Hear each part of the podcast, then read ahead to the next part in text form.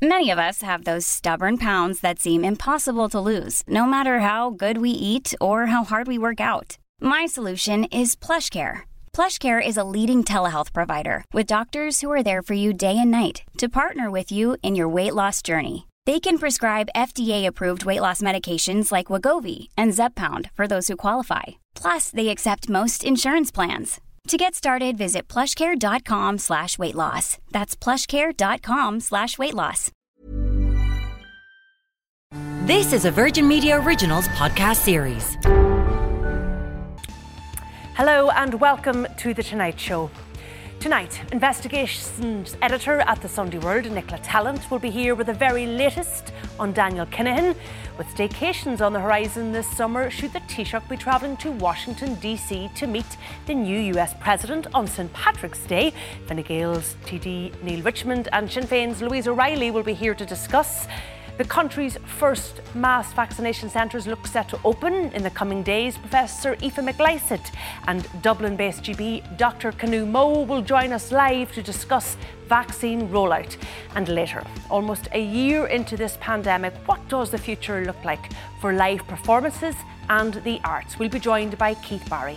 Get in touch on Twitter. Our hashtag, as always, tonight, VMTV.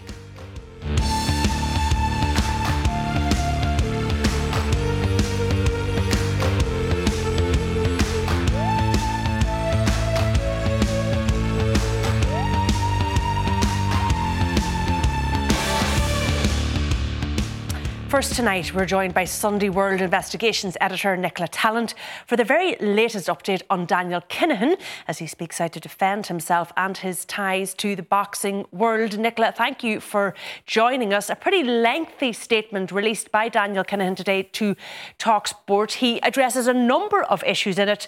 First of all, I suppose he looks at his own links to criminality. What does he have to say about those? Well, he says he's done absolutely nothing. He's just a, a kind of a, a poor Dublin boy that has done good. Um, it's a lengthy statement and it's gone unchallenged. It has been read out in full by the voice of a, you know, a, a voiceover or an actor or something. Uh, that was clearly the only way he was putting out anything. He has to say he wants to be heard from start to finish without being interrupted. Um, so quite unusual, really, for somebody is who is suspected of such uh, serious crime as he is. Now, he says in it, there are no criminal convictions against me. This is trial by media. But just remind people what it is that the Irish courts have said about Daniel Kinahan. You know, this is what he has been uh, putting out as has his supporters, and there are no convictions against Daniel Kinahan. That doesn't mean that he isn't suspected of crime and that he isn't wanted. Um, and he is both those things. The Irish High Court has accepted that he is the uh, leader of the Kinahan organised crime group, which the Special Criminal Court has been told is a murderous group, which was behind a number of plots to kill and indeed a number of uh, of murders, successful murders. Um, I think everybody in this country knows exactly who the Kinahan organised crime group are. Daniel Kinahan says he's nothing to do with it. He has forged his way in boxing and he's made it from poor beginnings with uh, just uh, with with literally just the welfare of boxers in mind. Um, and that is what he said. He said he's never threatened journalists and he seems to be quite abhorred that he would be anybody would suggest that he did. Um, and he says that he's still very much involved in boxing and in, in boxing in fixing fights.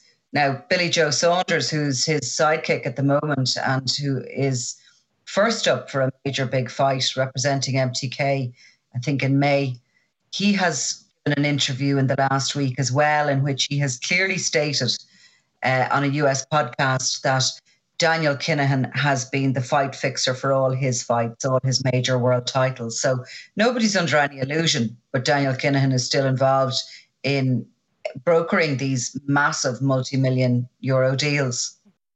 Well, joining me here in studio is Fine Gael TD Neale Richmond and Sinn Féin's Louise O'Reilly, and via Skype, the Irish Examiner's political correspondent, uh, Aoife Moore. But before I come to uh, Aoife Moore, I want to just ask you briefly, uh, Neale Richmond, I know you've condemned. Um, Daniel Kinahan and the Kinahans and their links to, uh, you know, the boxing world in the past. But we read in the papers at the weekend about ordinary people living in Dublin inner city and how there are large areas of the city that are now being totally controlled by drug gangs and people living under real fear and a real sense of intimidation and feeling a little bit abandoned by those in authority. Well, absolutely. And that's why we need to make sure that we're investing in those areas. And we saw the meetings last week in the North Inner City by Minister Justice Helen McEntee and various others. But I think what's crucial when we're talking about Daniel Kinahan is he's responsible for this intimidation. It's his cartel. He's hiding in Dubai and trying to sportswash his reputation. And the ridiculous statement that Nicola referred to has to be challenged, and we need to see every single person in the sport of boxing, wherever, condemn it and ensure that he's got nothing to do with any fights coming up because MTK and others tried to tell us last year that he'd been removed clearly hasn't. All right. Uh, moving on to another story which has been dominating um, the papers today and the news agenda. Uh, we're joined via Skype by the Irish Examiner's political correspondent, Aoife Moore, because Aoife, we finally have some details now of how the vaccinations for the over 70s are going to be rolled out. You will either be attending, it appears, a GP surgery or a mass vaccination centre. And you had some photographs of one of those mass vaccination centres in your paper today. Yeah, we got some pictures from the vaccination centre in Cork. So you can see there that they're split into small little, I'd say, cabins or, or cubicles. They reckon, though, that most of the over 70s will be able to go to their own GP, their own surgery that they're used to, and get vaccinated there. But these are more overflow places for people who can't get to their own surgery, or maybe if the surgery is too busy. And these are for people my age and your age will probably use those types of those types of facilities as well when it comes around to us getting our vaccinations. And where else are we likely to uh, see these mass vaccination centres, Aoife? So the one in Cork, um, there'll be another one that's of a similar size in Dublin and another one in Galway. Then there'll be other kind of micro hubs. We know that there has been a few already um, picked out for places like Nenagh and Bantry. So we'll see a lot more in uh, smaller towns as well, but the three big ones will be Dublin, Cork, and Galway.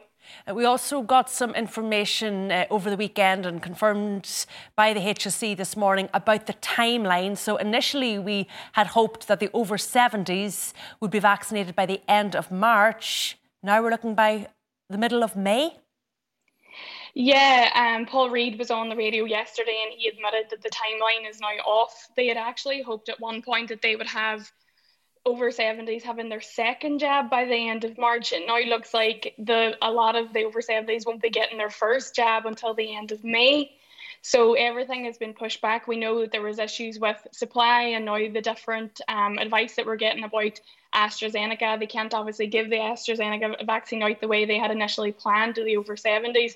So this has kind of been another bump in the road for the vaccination plan. And it looks now that it'll be the end of May before the over 70s are sorted. So it kind of remains to be seen when everyone else can expect to get their vaccines as well.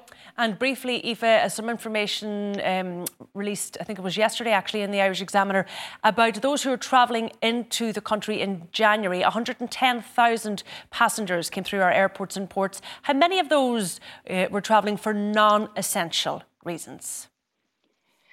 So I went looking at the figures there um, for the story Sunday, and I was just kind of thinking, you know, we heard so much at Christmas about, you know, people traveling, and it turned out that in Dublin Airport alone, it was almost 111,000 people that came through Dublin Airport. And the department were able to tell me that just, I think it was 39% of that was classed as essential. So 61% was non essential. As far as I know, they're taking that information from the passenger locator form. You're usually asked on the form whether your uh, travel is essential or not. However, we don't know how much that's checked up on as well. So we don't actually know if people are being truthful on the form. That's another concern that I would have is that it, you might just on the hop if you're panicking put down something that you was essential and kind of hope that you'll get away with it because chances are you're probably not going to get checked up on as well. All right, we leave it there. Uh, but thank you for all of that information, uh, Aoife Moore, there from the Irish Examiner. Um, before we just come to some of the issues, I want to quickly, uh, Neale Richmond, come to the numbers today 829 cases. Is there some concern in government that these numbers are stagnating, that they're not dropping as quickly um, as we'd like? Well, the numbers speak for themselves. They still remain stubbornly high. Um, there is some optimism in the HSE that it could drop down by the end of the month to around 400, 200, but I think we would have liked to have been a lot further now. And this, so what else has the government got? Well, it's not just about the government. It's really like where this virus is and where it's spreading continues to be in the community and it continues to be in responsibility about personal responsibilities but we see the extra powers going to the Gardaí you see it in relation to internal travel in the country and that's very very important these are in the community. It's up to every single one of us to take control of this. And I think that's where the responsibility is most important at this stage. So this is now up to the public, is it?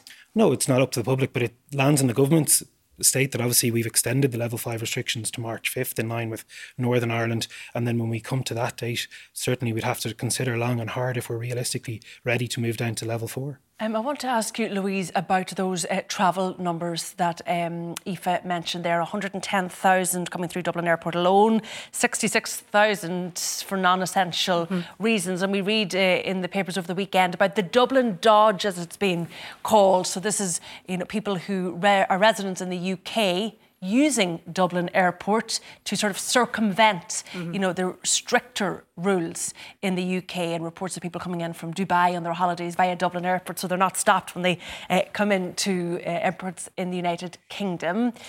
What would Sinn Féin do to stop that? Well, that's something that has been raised uh, with me. Obviously, the airport is in my constituency, and I represent a lot of workers in uh, in Dublin Airport, and they were contacting me and this is something that hasn't been highlighted. They have concerns for their own health and safety because uh, people who are transiting through the airport, if they're, you know, they, they may not be required to have a PCR test.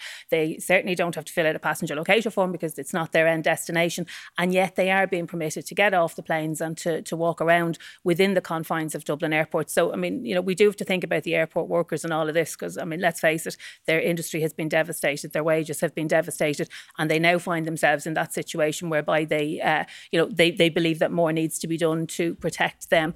Now, I do think that mandatory quarantine uh, has been dismissed far too quickly by the government. I think they need to examine it.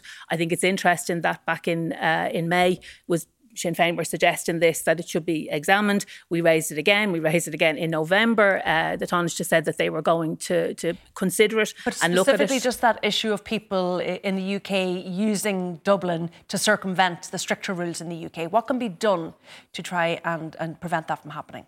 Well, I think we need to ensure that we have mandatory quarantine for people who are landing, and that's going to turn people off coming. The reason people are coming to Dublin Airport is because they can use Dublin Airport to bounce onto another airport, and that's not right. That has to be stopped. So, but obviously, mandatory Dublin quarantine Airport, wouldn't affect. The No, no, but but again, if we have mandatory quarantine, they're using it to avoid an area where quarantining is going to be mandatory. So, you know, I mean, if we do that, it sends out that message, which I think is a, is a clear enough message to send.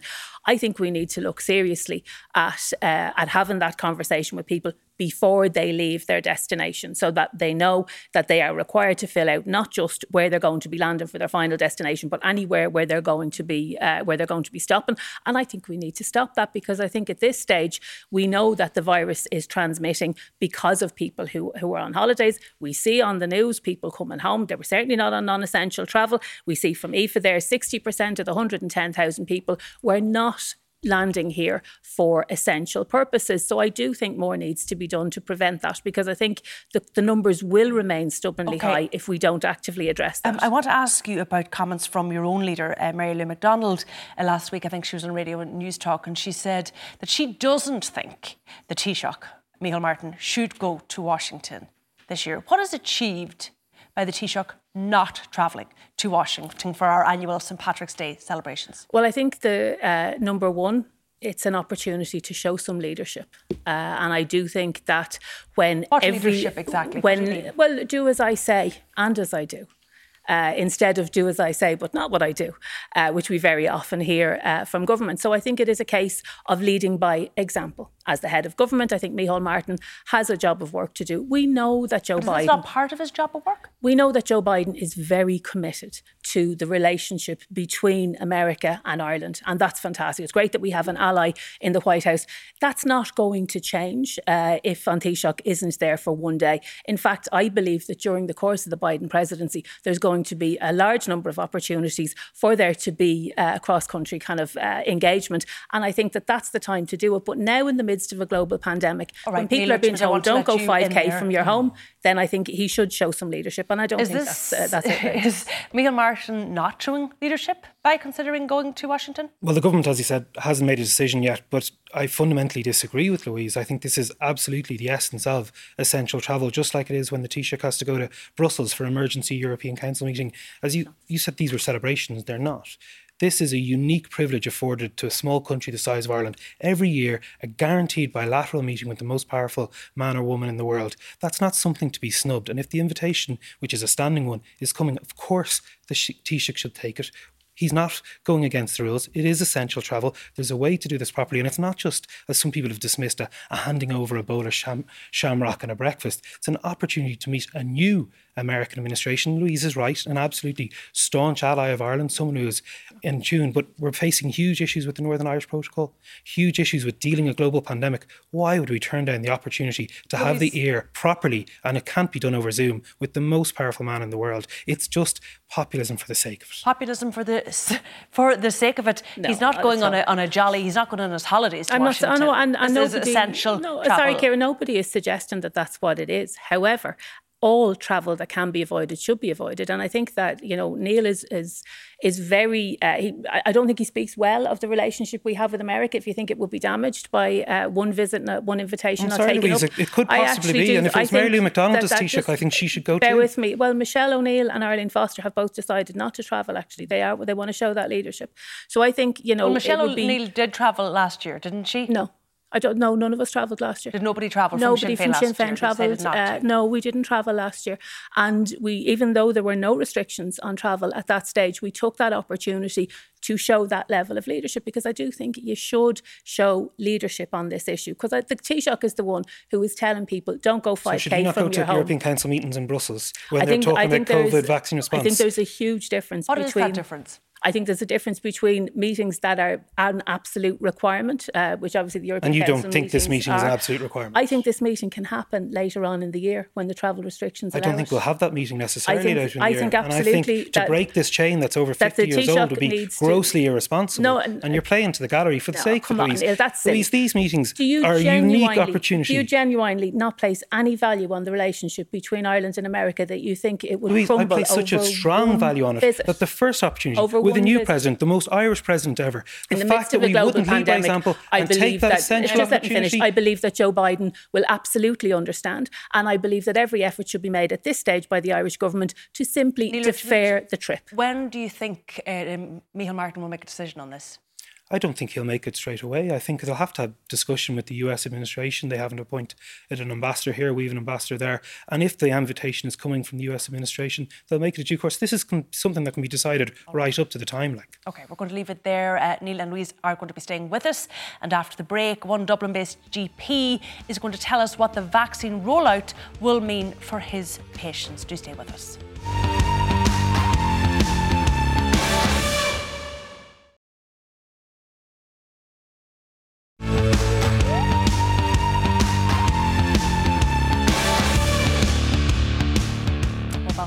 Neale and Louise are still with us in studio. But first, Dr. Knut Mo joins us on Skype to discuss vaccine rollout at his surgery in Dublin. Uh, Dr.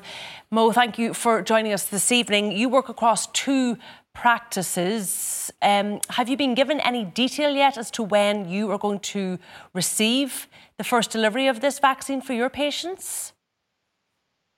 Thanks, Kira. Um, we have about 600 patients over over 70 in both of our practices.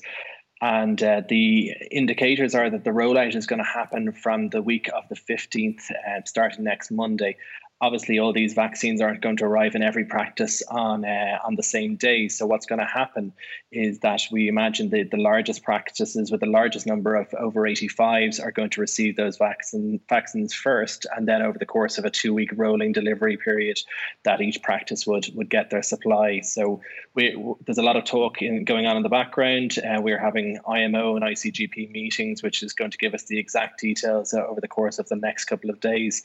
But general practices is ready, willing, and able to, to give these vaccines, and we have our patients primed and ready to be called in at short notice to receive the vaccines as soon as we have them.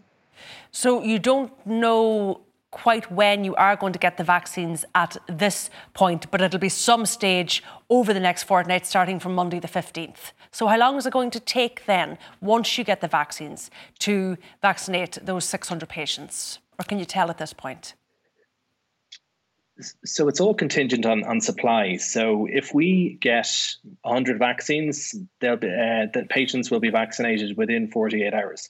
If we get 300, 400 all in one dose, those have to be used in five days. And, and general practice is very adaptable and very experienced in getting our patients in. This is top priority work. We really want this cohort of patients to be vaccinated as quickly as possible. Um, and there is time is definitely a factor with the Pfizer and Moderna vaccines, whereas it wasn't so much with the AstraZeneca vaccine, um, which has provided a little complexity. But we're confident that any supply that we receive can be administered without any wastage within the first five days of, of receipt. Have you many patients, uh, doctor, who are either housebound or indeed bedbound? And, and what are your plans for those patients? so it's it's a conversation that's gone back and forth quite a little bit over the over the past week or so how we'd manage um, that situation because really these vaccines don't travel well they're very fragile and, and may become ineffective um, in, in the very patients we want we need them to be effective in I, I think when when you ask patients, and we've spoken to a lot of our patients who we want to come in.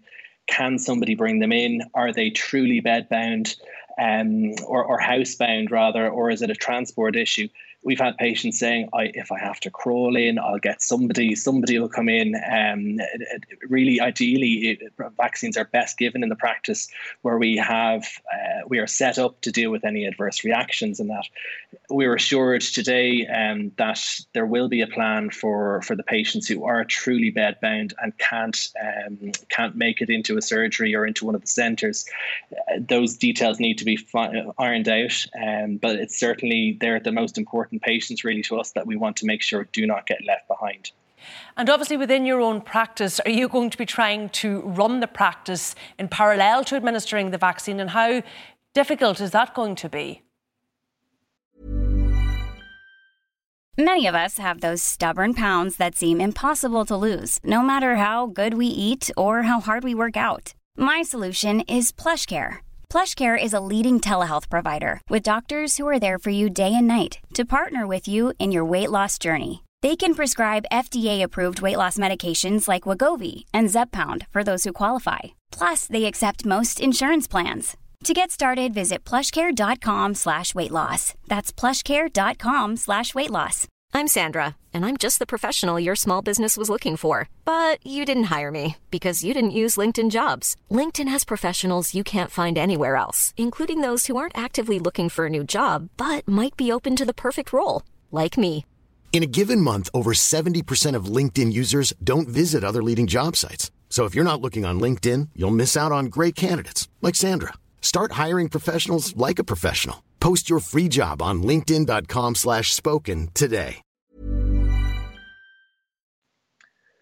Well, it's something that general practice is is very adept at. Um, we, we, we are the vaccinators. It's something we really enjoy doing.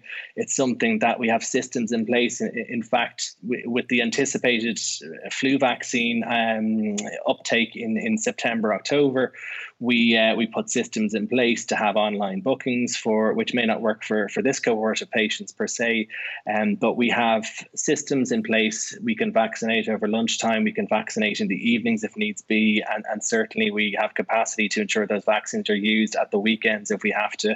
We in our practice alone we would have given a, a, at least a thousand flu vaccines this year uh, over a six week period. So it's something we're experienced with. The challenge, I suppose, is the the 15 minute observation period, which which uh, it, with these new vaccines is very important to stick to. So we, we will have to uh, modify our system slightly, but uh, I, I, think this work is priority work. So if if if, if some other non-urgent work has to be uh, put off for a week or so, or, or, or, to different times in the clinic, we can certainly do that if needs be. Mm, and I don't think anybody would blame you for that. Uh, thanks for joining us and giving us that uh, update, Dr. Uh, Mo, there in uh, a surgery in Dublin. Um, Neale, I want to come to you. So, look, clearly there's still a lot of uncertainty there, and yet we're being told this vaccination of the over 85s is starting next Monday. Yeah, the week of the 15th February is what's been said. And this is, as Dr. Moe said, it's about ironing out the final details and what GP practices have been asked to do over the last week or so is to put people into the categories, into the order that once they get the green light, they start with the older or more vulnerable people and go through it. And as you rightly said, to see those who can't travel or who may need assistance when travelling, and the HSE have said they will use the Defence Forces. And if they have to, in the very rare circumstances, send a vaccinator out to someone, they can do that. But obviously, for good medical reasons, that's not preferable. But as it all is about, it's about having an agile system when it comes to vaccinations. There are things beyond the HSE's control in terms of supply, in terms of medical decisions about who to give certain vaccines to. And whilst we are seeing an undeniable slowdown due to issues with vaccines at this stage, there is the potential for a speed up when new vaccines come on stream and the additional ones made by companies like Pfizer BioNTech come to Irish stores. Okay, but we did hear the HSE, um, Paul Reid speaking yesterday and Colm Henry confirming mm. it this morning. And we'd hoped to have all the over 70s, half a million of those people fully vaccinated. So that's two doses mm-hmm. by the end of March. We're now looking at mid May at best. Yeah, more than likely. And look, the systems are there to do it. Great work has been done by the GPs, by care homes, by mm-hmm. our hospitals to do what it. What are you putting that delay down to? Well, the main issue is the delay in, in relation to supply. Indeed, AstraZeneca not being a, just the decision to make sure AstraZeneca vaccine couldn't be put to older people, the fact that the European Medicines Agency rightly took their time in providing the final sign off, that's part of it. But as I said, there is the opportunity that there will be excess vaccines coming in in the third or fourth quarter of the year. And I think we have to be aware that this is a mass vaccination program for a once in a century pandemic. We have to be agile. And to our credit, our health service has been beyond agile at this stage. But we look across the border, uh, Louise O'Reilly, we look at, you know, many of us will have friends living in Northern Ireland who are vaccinated already. Uh, they're looking at having the over 50s yes. vaccinated by mid March. Here over 70s by mid May. But listen to Neale Richmond there. It's a supply issue. Well, apparently it is a supply issue for the government. But look, I think the there's a couple of things that that need to be done. Uh, yes, I, I, fully acknowledge that there have been issues with supply. It, it, it's a bit of a mystery to me why separate supply lines weren't secured as well as, as other countries had done, but that wasn't done, and that's fair enough. But we need to use this time now. So there's an awful lot of people in the over 70s category, and they'll force me for mentioning it, my own parents being two of them, um, who are very disappointed by this news. All right, they're, go- they're going to be absolutely heartbroken. They're people who have effectively not been allowed outside of their own doors for public health reasons, we know that, but they are going to be very disappointed. It's not the end of March now, it's likely to be the end of May. So, what we want to see the government do is productively use this time. So, for example, there are people on the list who should they want to have a hearing with the government. They want the government to hear from them why they believe they should be in a priority category. I'm talking about people like family carers and childcare workers. So we asked okay, but question, let's just go back to I think really important this issue yeah. of the over 70s and yes. then having to wait until now mid-May as opposed yes. to the end of March. What would Sinn Féin do to try and speed up the rollout of the vaccine to that particular age cohort. Well, there's who, as you say, are yeah. probably disappointed. No, no, absolutely. They are. They're gravely disappointed. Um, and I do think it was a mistake not to secure an additional supply line. I think Louise, um, you're being a bit disingenuous. I'm not that being disingenuous at all. Can Only you... one EU country's done that. okay, so it has vaccine. it has been done. It has been done, no, and I, I think you're overestimating what this process is. The procurement. Neale, I didn't interrupt you. No, but Louise, I said this the second time you said an alternative production supply, and I think it's unfair and it's misleading people about what is achievable. A small country our size, through the European procurement position has access to five vaccines. One EU country tried to do it, getting an unregulated vaccine from I, Russia. They've now run out of that vaccine. It's been proven not to work. Okay. So I think you have so to state that clearly. What I said was, if you let me finish, is that no attempt was made by the Irish government to secure an alternative supply line. So therefore, we are stuck with the supply line that they have. And that delay for the over 70s is very grave. And for those people, they are going to be extremely disappointed. But you so, can hear what, what Neale Richmond did say so what, what there, needs to, only one country in the EU has identified a separate supply And they failed and in that attempt. And what needs it's to a false narrative, now, and you need to stop doing that. What needs to happen now is that productive use needs to be made of the time. So the IT system that the HSE is operating this programme on needs to have investment and urgent investment. It's not ready okay. as yet. The clarification needs to be issued for those groups that are on the plan. They need to know exactly where they are. Childcare workers, in particular, we're okay. told they were in level six, now they've been taken out. So they need to know. There's a lot of work that can be done. It doesn't have to be time lost. Go to Skype because we have a professor in genetics at Trinity College Dublin, uh, Aoife uh, joining us this evening too. Uh, and Aoife, I just wanted to ask you, first of all, I suppose, about um, the AstraZeneca vaccine. We know, I think, 20 odd thousand has arrived into this country and uh, frontline workers are going to be receiving it. But serious questions have been asked over the weekend about if its efficacy against this South African uh, variant. Uh, what do we know and how concerned should we be about that? Well, we don't know a whole lot yet because um, it's still the numbers and the data there are still quite small, so we can't say definitively yet that it doesn't work for the South African variant. But I think we have to be prepared for that eventuality. We have to be either the South African variant or one of the other variants that's emerging around the world, or a variant that might emerge in Ireland. You know, we've got such high case numbers at the moment. The possibility that something could emerge in Ireland has to be taken seriously. So um, this is this is a challenge then for the, the vaccination program. First thing I will say though is that everybody should take any vaccine that's offered to them, and that is, uh, you know, that will hopefully offer some protection, even if it's reduced against some of these variants. But I mean, the government strategy, if there is one, is to rely entirely on the vaccine. And I think that's irresponsible. Even talking about the vaccine timelines and those people who have been confined to their houses for such a long period of time now. And there's various people, not only of a certain age, but people who have certain disabilities who've effectively been cocooning since March. Those people um, will not be able to move around normally until we get this virus under control. And waiting for the vaccine, I think, is irresponsible. And it's possibly even negligent because we're still letting you new variants coming in. We heard today, um, Cillian De Gascun mentioned they found 11 um, cases of the South African variant in Ireland, hopefully contained. But that's is that luck or is that good planning? We can't really see evidence that the government has been planning correctly to prevent these new new variants coming in, and we need to crush the cases in the, our own country in order to minimize the chance that new variants will evolve here. And if we get the numbers down and keep them down, then we um, can let those people move around. We can try and have a normal internal life in the country without having to wait for the vaccine. We already have the B117 variant here, the so called UK variant. And actually, it's very concerning that that now is maybe 75 or 80% of our cases. So, as we've seen the cases coming okay. down throughout this month, it's been disproportionately the old variant, and the new variant, the B117, just, is perhaps not even being impacted on by the, the, current measures. Just very, very briefly, if you could, uh, Aoife, there was talk yesterday of a booster vaccine um, having to be made available if you've received the AstraZeneca vaccine, perhaps by the autumn. Is that going to be necessary for uh, all those frontline staff who are going to get this AstraZeneca vaccine now?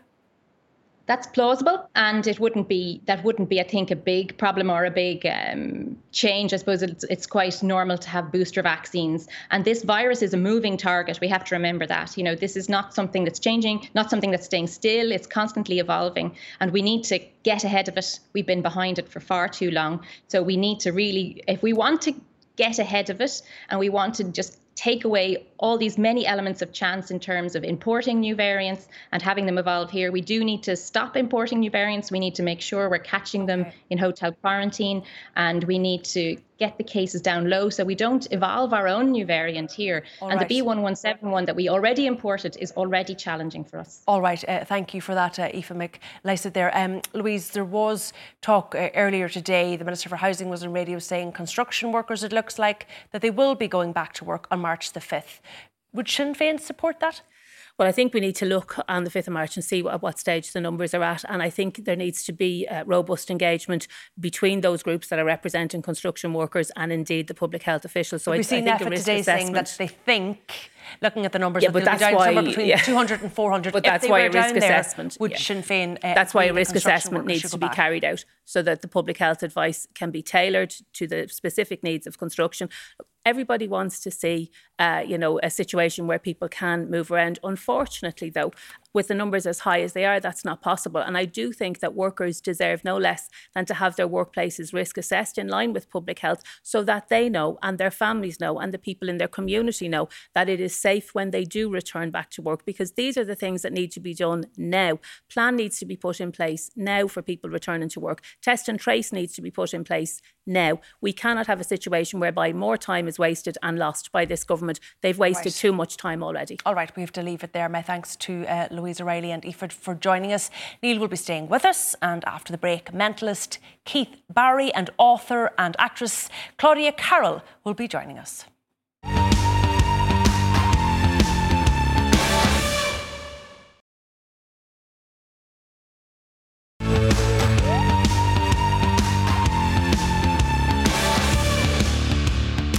Welcome back. Well, Neale Richmond is still here in studio and is joined by Irish author and actress Claudia Carroll. But first, Irish mentalist Keith Barry joins us now via Skype to talk about his recent struggles and missing live performance. Keith, thanks for taking the time to speak to us. I think a lot of people will relate to what you have to say this evening about your own personal experience because working in the arts has been particularly uh, difficult, I think, because of COVID 19. How did it impact you? Yeah, absolutely. You know, I suppose the last time I was on stage was March 10th last year, playing to a, a sold out house in the Olympia. And then, you know, the pandemic hit. I had to cancel the rest of my tour. And, you know, for me, it was kind of strange because I'm a very positive person and I, I put a lot of strategies in place actually to keep that positivity going. So I was fine for the first week or two, but then after that, it really hit me that I'd kind of lost my sense of purpose and lost my way a little bit. Um, and you know, I suppose it's just the unknown, isn't it? Uh, not, I mean, as entertainers, we're, we're a little bit.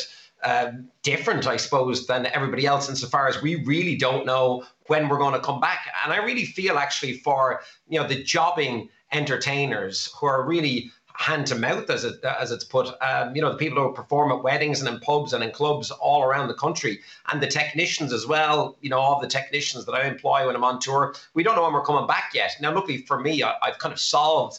Um, to a small extent, my issue, insofar as I found a, a different avenue online. Um, but I do know that a lot of people out there don't have the facility to do that, you know? And as you say you have found a different avenue online? But part of the trade, part of being a performer, is performing to a live audience. It's part of the thrill, isn't it? And I'm wondering what impact not having that had on you. Yeah, well, I, again, like it was particularly for about, I suppose, maybe six weeks. I really lost my way and I don't really get down, but I was really down. I was very anxious. I was very cranky with my wife and my kids. Um, I'll say it openly. You know, I just I probably wasn't a nice person to be around for those six weeks. Um, but then I had to kind of figure out a way, just from my own mindset, uh, rather than anything else. Uh, so I did figure out a way. So you know, I'm here in a, a cabin in my back garden, which I'm lucky to have, and I, I flipped it into a virtual studio. So now I'm privileged that I can perform online. But look, nothing replaces being on stage, and I think a lot of people don't understand that every entertainer in the country, whether it's a singer, a musician, a comedian, a magician, it's in our DNA to be on stage. It's part of us. And I think people don't recognize that we genuinely don't do this for money. You know, I had a lot of very poor days in the early days. So if you were to do it for money, you'd be in another industry altogether. Um, now, luckily for me, obviously, I've had a lot of success over the years, but ultimately, you know, I, I'm I, am i am hanging on every moment, wondering when I can get back on a stage. I'm in contact with MCD every week, and we have discussions about when we think it might be safe to do so. But we don't have the answer. There's no clarity on that, um, and I don't see it forthcoming either. And again, it's a it's a bigger issue for the technicians. There's such a huge industry in entertainment in Ireland. And a lot of people, uh, you know, really uh, relay or, or, rely rather on entertainment as their source of income. And we don't know when it's coming back. So I think it's that unknown, that uncertainty, at least with other industries, they know that when the door is opened, they'll slowly come back. Um, but we don't know. I mean, I don't know uh, my gut instinct is that I won't be on a stage in Ireland before the end of this year, which makes me very sad. And I don't even know if that's true or not. Um, you know, some some guidance would be welcoming at this stage. You know, and there's obviously been. You know, as you say, you don't do it for the money, but everybody's got bills to pay. Everybody has a mortgage or rent or childcare. Was that a concern for you? Yeah, I mean, I think there's a, a, a you know a perception out there that uh, well-known entertainers are so wealthy that they could just you know retire or whatever it is, and that's just not true. You know, uh, unless I suppose you're at the really really high end, like um, you know, I don't know that maybe the Gary Barlows of this world, and even with him, maybe he, he's got to uh, work to pay his debts. I don't know. But I certainly, I think for the majority of entertainers out there, uh, like anybody, we have to work. You know, I still have a mortgage. I've got to pay the mortgage just like anybody else. And yeah, we can we can hold firm for a long time. But then there comes a moment where you have to work. And, and when I say a long time, you know, I probably could have held out for maybe six months last year, and then that would be it. Uh, you know, I'd be in serious trouble. Um, and again, I'm no different than anybody else out there. All of my contemporaries are pretty much the same. And you know, I know a lot of comedians now who are just eat drivers, and, and you know, they're making ends meet, but really their soul is being slowly destroyed by this, yeah. um, and All that's right. an issue. You know. Okay, uh, Keith Barry, thank you for speaking to us this evening. Thank you. Thanks for having me. Actor and author Claudia Carroll and Fine TD Neale Richmond are still here in studio. Um, Claudia, I'm just listening to Keith there. I lost my way. I lost my sense of purpose. I was feeling anxious for people. Their soul is being sucked out. That's how he's describing what it's like to have worked in the arts and then to suddenly find that all but gone because of COVID 19. Can you relate? With no end in sight. That's the thing. You know, in the taxi on the way out here, I was speaking to um, a very dear friend of mine, um, an actor, an Olivier Award winning actor, one of our finest, Pat Kinevane. And he made the point, he said, I'm proud of the arts community in this country. Not just actors, not just performers, not just the people who are out there, but the people who are behind the scenes too, the, the technicians, the crew, the directors, the producers who work around the clock because we've had a year's work effectively decimated and people are there's no moaning there's no whinging they're just getting on with it we have no idea when when we'll get out of this. Nobody knows. Um, and it does your heart good to see live events going ahead live streaming the creativity that's going on there. It just makes me so proud of the arts community in this country. Um, eh, of course nothing's going to be the same as sitting in a darkened auditorium the lights going down uh, watching a live show together, that sort of communal experience but but it's something. It's just fantastic to see, and it, it, it gives you that. It, it makes you feel like you've had a night out, even though you're at home watching on screen.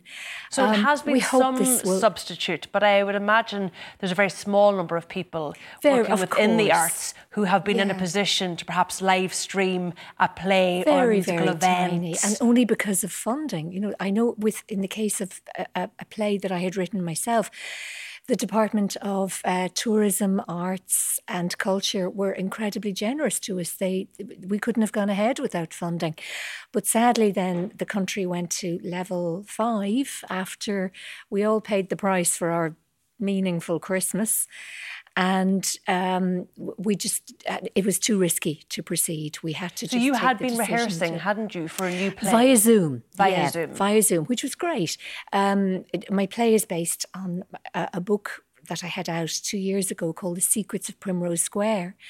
And it's based on a quote, appropriately, I think, for these times, uh, from Eleanor Roosevelt, of all people, who famously said, A woman is a bit like a tea bag you don't know how strong she is until dipped in hot water. And I thought, well, ain't that the truth? so it's a three. We've all had to dig I've... deep and, and find our strength. exactly. You, so you, you, rehearsed on Zoom. You got your funding. We did. We had um, fabulous cat, Marion O'Dwyer, Clelia Murphy, and a stunning new talent called Megan MacDonald, produced by Pat Moylan.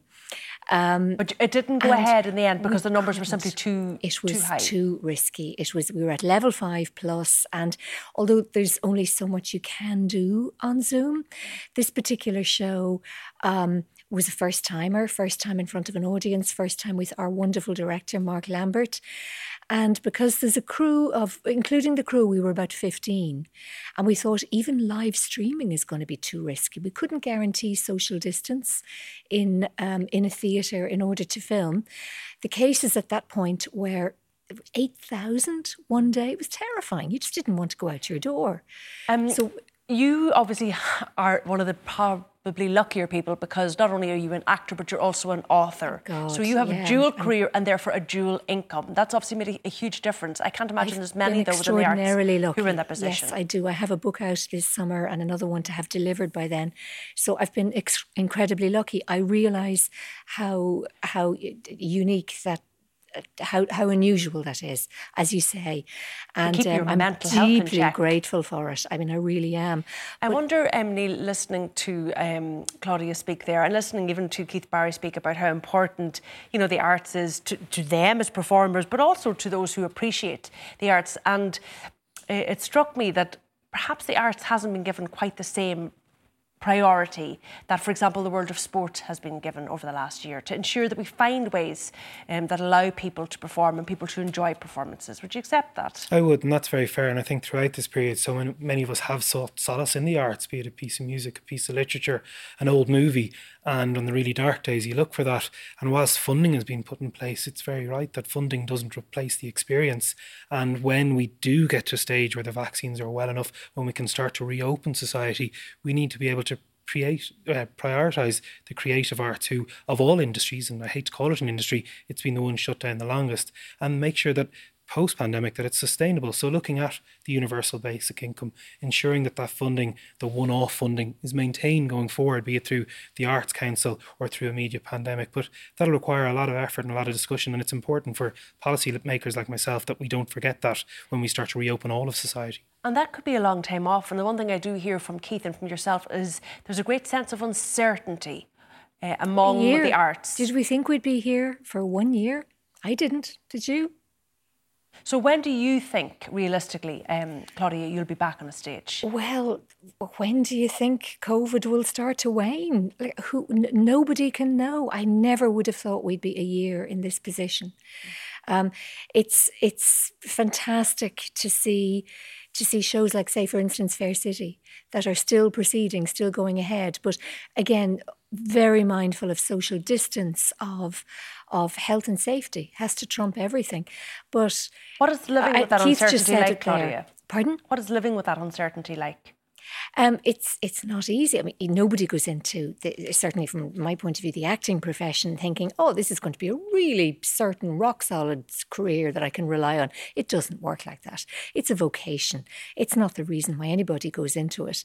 But I think we're all just praying for an end to this as soon as we possibly can. Can you give those working in the arts any sense of hope? I mean, will there be an industry at this by the end of this year? Uh, could Keith Barry there um, said, look, just a little bit of guidance. That's what we want. Do you think people will be back performing in 2021? Guidance and support. Yeah, I think the support will be there. I think it'd be irresponsible to set an arbitrary that people will be back in theatres for Christmas. I think that's unfair to get hopes up mm. and not be realistic that who knows where this goes. But if we look at the vaccine programme, if we look at the public health efforts, I certainly hope that we can start to edge back in some sort of way, be it that live stream that can be put on at a level three or level four and many other things like But that. But could we looking at 2022? Well, hopefully not. All right, we'll leave it there. I thank you both for your contribution this evening. My thanks Thank to you, all of my guests. I'll be back tomorrow night at 10. Until then, good night. Stay safe.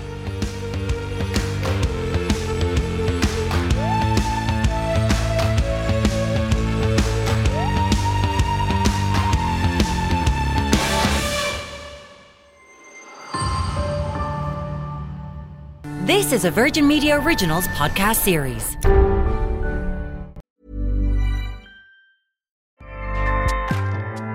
ACAST powers the world's best podcasts. Here's a show that we recommend. The Real Housewives is a guilty pleasure for most, but if you're looking to not feel guilty about that pleasure, tune in to Everything Iconic with me, Danny Pellegrino, where I break down all the messy moments and behind the scenes antics of Bravo's popular franchise. And on Everything Iconic, I also interview celebrity guests like Kelly Ripa, Keke Palmer, Drew Barrymore, Cameron Diaz, and more about their guilty pleasures, their past work, and so much more. So if you're pop culture obsessed and find yourself watching way too much reality TV like me, tune in to Everything Iconic with Danny Pellegrino wherever you listen to podcasts. ACAST helps creators launch, grow, and monetize their podcasts everywhere. ACAST.com.